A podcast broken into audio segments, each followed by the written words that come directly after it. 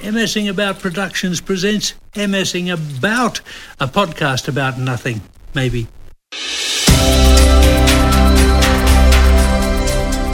I'm Ian Hayden, an award winning comedy writer who happens to have MS, and with me today, as usual, is my sidekick, Katrina Christensen, who is a carer, a singer, a pianist, and a train driver. Firstly, thanks to our sponsor, Solar Sleep, Australia's number one manufacturer of adjustable beds. Check them out at www.solarsleep.com.au. Now, I'd have thought this week. Oh, okay. I, I know it's big, though. I know. Oh, you thought I was frowning for a reason. I had a thought. Okay. It was about whether money as we know it will become a thing of the past. Oh, and I, gosh, now you did tell me about this. Did and I? Did you know that literally just during the week I had found my old money box and I was going to bring you all the little bits and pieces of money. What, that your I little have Commonwealth saved over Bank? the years. No, no, it's, it's now. a Oh, Vic- your- It's now a Vicky tin. Yeah. Oh, proper, proper money box. But proper money, like I've kept the one dollar note and the two dollar note. Oh, you still got I them? still do, and I have the one cent piece and two cent piece. I've probably got about twenty. Uh, I was going to say twenty dollars, but it wouldn't be because I, twenty dollars. I was going to ask you about them. You've got a better, better memory of money than I Mm. thought you'd have. But anyway, we're talking about cash, not Michaela. Cash. Cash, cash money. Yes. Yeah. Cabbage, dough, murra, loot, Ah, yes. coin, Yeah. cockney, Dosh. dosh, cockney rhyming slang, pie and mash Yeah. or bread and honey. Oh, really? I've never heard of that. Money, cash, yes. Got your Yes. pie and mash. Yeah, you got a pile of mash. Anyway, I went back to decimal currency arriving on the 14th of February 1966, which is before your time. But you mentioned the one and two cent coins. Yes. Because they were still around when you were around. As because- was the one dollar bill, the two dollar bill. Yes. Yep. And I made a note. Mm. And when we said goodbye to them, there was the feather tailed glider on the one, the Yes. frill neck lizard on the two, there's an echidna on the five cent piece, it'll go in a minute. Yeah. Now, lyrebird on the 10, platypus on the 20, emu and the kangaroo on the 50. Now, you talked about the $1 note. You, what colour was it? Brown and yellow, And what colour was the two? green. Okay. And the queen was on the $1. She's now on the 5. And, oh, I found an old time ad about banks that I might whack in just for the fun of it. Oh, look, let's do it. I love an old time ad. Okay. It's for the Bank of New South Wales. All right. For banking as you like it, you can bank on the whales. For warm and friendly service, you can bank on the whales. With interest and with courtesy, they treat you like a VIP. You get a wonderful feeling of complete confidence when you bank with the Wales, Australia's most experienced bank. Bank, bank, bank on the whales. You can't bank on the Wales anymore because it was Australia's first bank. When you were about 10, it merged with the commercial bank to become Westpac. There you go. There you go. It also owns St George. Do they really? Now, here's a bit of historical fact about our notes. Okay. There was agriculture on the $2 banknote. Right. There was John MacArthur on one side, William Farrer on the other. Mm-hmm. Do you know them? No.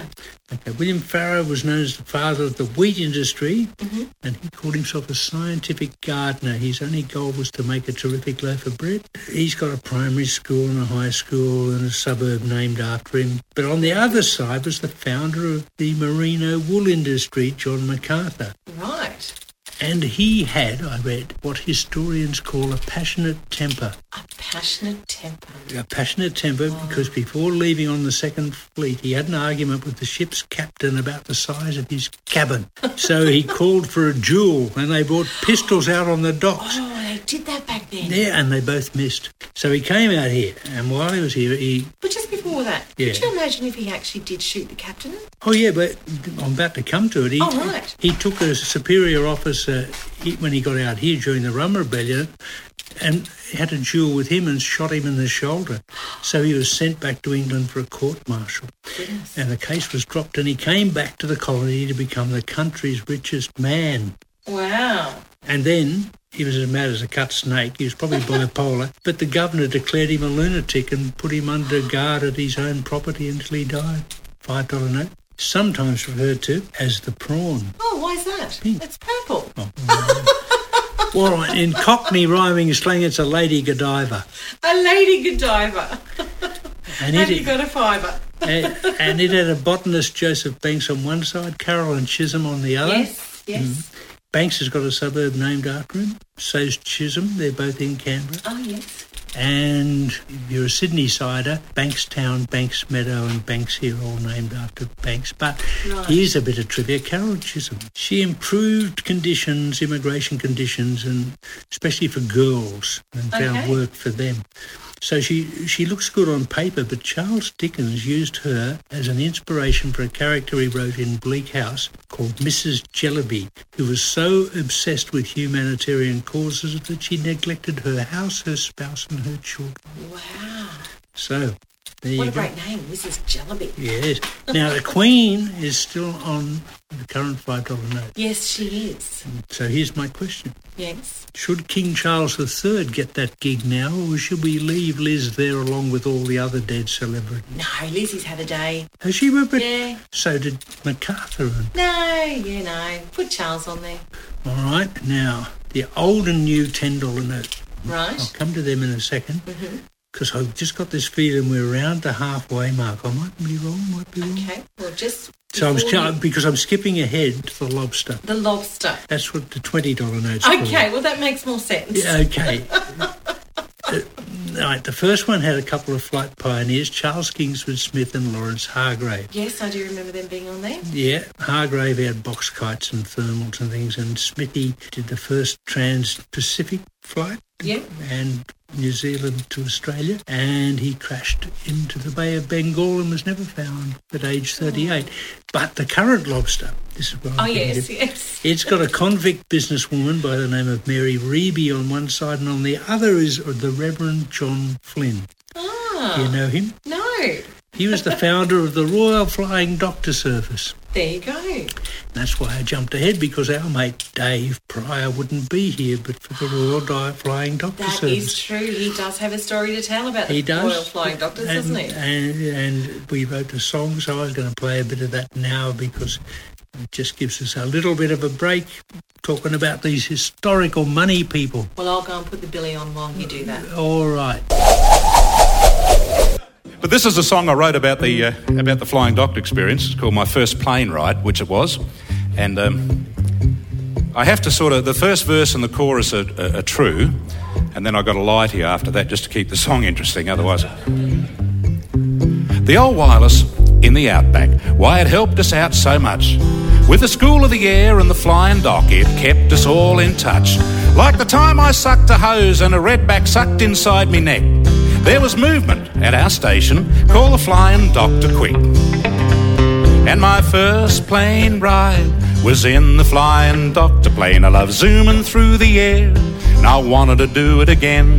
Hey, Dad, what do you reckon? Can I have another ride? He said, Oh, don't be bloody stupid, boy. Go on, get inside. Oh, look at all this stuff inside this big old shed. Hey, what if I put my finger here? Will it make me drop down dead? Oh, no, that's just being silly. Because I don't want to die. I just want to hurt myself enough to have another fly. And my second plane ride was in the flying doctor plane. I love zooming through the air, and I wanted to do it again. Hey, Dad, what do you reckon? Can I have another ride? Said, Oh, don't be bloody stupid, boy. Go on, get inside. Oh, look, a medicine cabinet full of lots and lots of things. I think I'll have a taste of the stuff that goes on stings. Oh, yuck, that tastes just bad enough, but it ought to do the trick. It won't be long till I'm up and about, even though I'm sick. And my third plane ride was in the flying doctor plane. I love zooming through the air. Wanted to do it again. Hey, Dad, what do you reckon? Can I have another ride? Said, oh, don't be bloody stupid, boy. Go on, get inside. So I went inside and I studied hard, and I can take off without malice. You see, I'm a flying doctor pilot, and I'm working out of Alice. And every time I get a call from a kid with a pain in his side, I just smile and wonder who's taking who for a ride.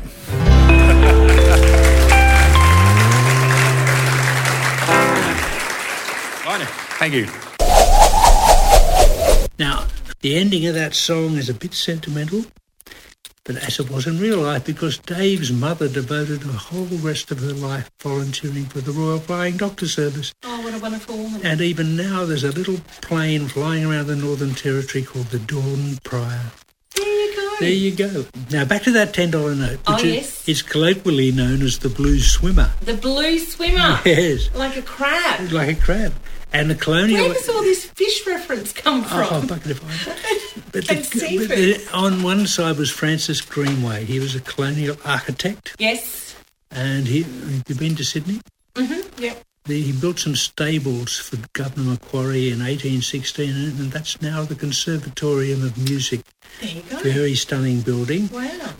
And the irony with Greenway being on a banknote is that he was convicted and transported to the colonies for forgery.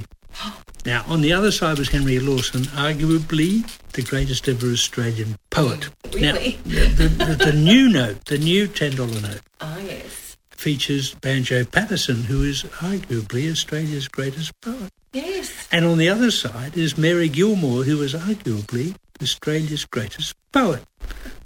Now, we've talked about Banjo before. He's a, We have. a bit of a pants man now, Banjo, Yes. because just up the road here was a place called Winton, Ah, yes. and that's where he wrote Waltzing Matilda. He went to a station called Dagworth, where his fiancée of eight years, best friend Christina McPherson, lived, and she wrote the music to Waltzing Matilda. But he got kicked off the property because he was waltzing Christina, and the engagement was broken off. Bit of movement at the station. Yeah. The word had Uh, passed around. it had. Now, Dag. Banjo and Now, Christina. the- and We're getting in. I've never forgotten the name Dagworth. Dagworth. What's what a, great what's name. a Dagworth? I don't know, but I know. Yeah. No, I don't know. What's a what's a dag? well, a dag is like a piece of sheep shit. Yeah, it's Am a I allowed to say yeah, that? it's a bit of dung that gets matted in the wall near the rear end of the sheep, and it's also called a will not I will not. because it will not come off. Oh, right. And a dag is also an affectionate insult for a mate. See, my mate Dave can be a dag. My vote for Australia's greatest ever poet. All right, who's that? After this commercial Okay. bank for another old bank. If money can buy it, saving will dare it. So bank Commonwealth now. For a car or a bike or just a rainy day. Be sure to save the friendly Commonwealth way. So listen to this advice and start right today. Day to bank Commonwealth, save Commonwealth Bank, Commonwealth now. Okay, back to banjo Patton Patterson. Yeah, my favourite poet is Yeah. Dylan Dylan, Tom, Dylan Thomas, as you know, but Yes. close behind him is old Andrew Barton Banjo Patterson. Oh, right. 'cause He did stuff like Clancy of the Overflow Yes. and The Man from Snowy River. Yes. And that was such a powerful little poem. They got over 90 minutes out of it in a movie. And Jack Thompson played Clancy of the Overflow in that movie. And if you want a stirring rendition of the poem Clancy of the Overflow, just Google Jack reading Clancy because he's Yeah. great. He's got a great voice, hasn't he? Now, what I love Yes. about Clancy is the rhythm and the rhyme. And I'm not Jack Thompson, but I've written him a letter which I had, for want of better knowledge, sent to where I met him down the Loughlin years ago.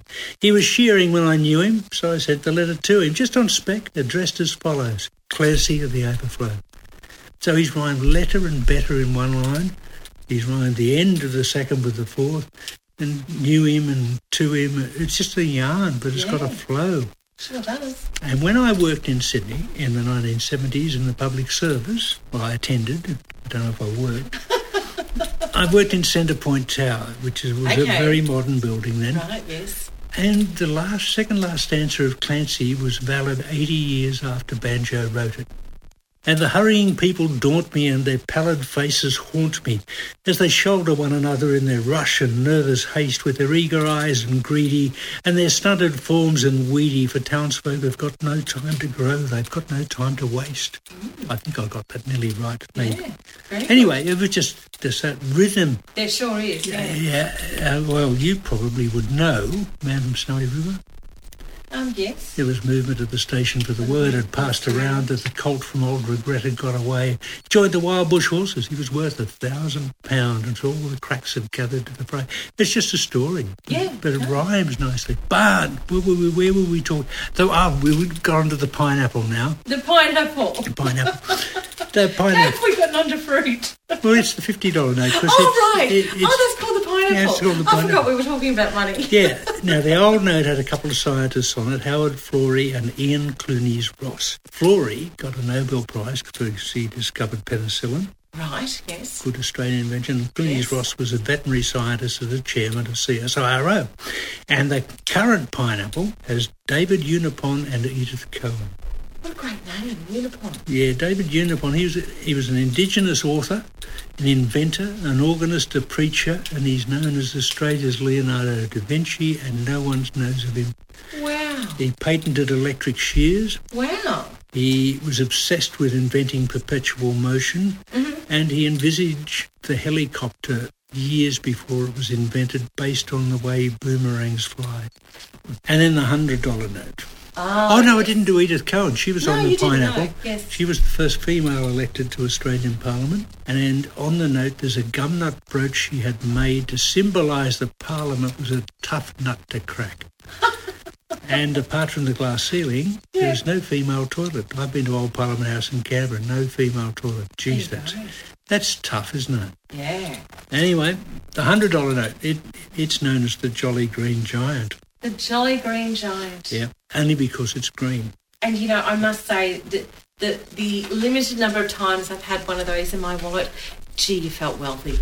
Yeah. Well, the first one out back when we were kiddies was a Yeah. bluey grey note, and Yeah, it it was. had Douglas Mawson on one and John Tebbit on the other. Mawson was a, an Antarctic explorer, and Tebbit was a an, an astronomer who discovered lots of comets.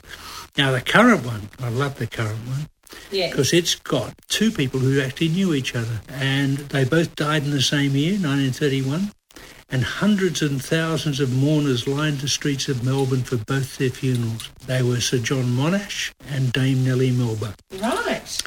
Monash was a World War One general. He was a war hero, an engineer who pioneered reinforced force concrete. The- have you been to Melbourne? Yes. Next to Flinders Street Station, there's a bridge across the Yarra called the Princess Bridge. That's one of his. First time they'd used reinforced concrete to build a bridge. He spoke fluent German and was a handy concert pianist. And Ned Kelly paid him a shilling to look after his horse once. Wow. Now, Dame Nellie Melba was a world famous opera singer, as you probably know. Yes.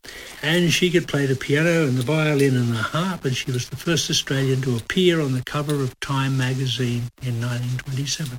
There you go. So, the premium back to the premise. Will money as we know it be phased out? And if it is, will all the stories of all those important people fade away as well? It's a bit scary to think, isn't it? Well, no one's, Because no, I- one- I'd say no one's it had that will. reminder. No. Probably the only one will be Banjo because we'll still sing. Yeah. Well, sing the children was probably Banjo. The movie will still stick around, Yeah. I suppose, but people will forget the rest of them, I reckon. Well, it's like anything, unless you know it's taught again in in the schools, or, or um, you know people keep relaying the stories. Um, other people move into that history, don't they? And and so those people who are now far gone, yes, they're history, but you know we've got other people coming through the ranks as well that Yeah. are more relevant. So. We'll put Troy Sivan on the next Oh 20. yes, yes, Um, and Kylie. That's a wrap. okay, boom, boom. See you later, hooroo. Goodbye for now.